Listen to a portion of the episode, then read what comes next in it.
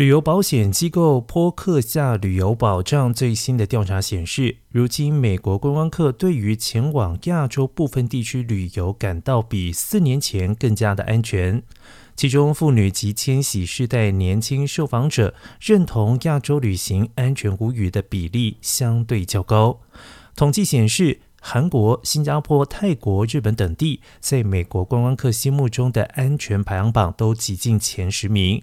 让原先较受美国观光客青睐的欧洲、加勒比海旅游胜地，包括了意大利、巴哈马、西班牙、牙买加、英国等地，如今名次却纷纷下降。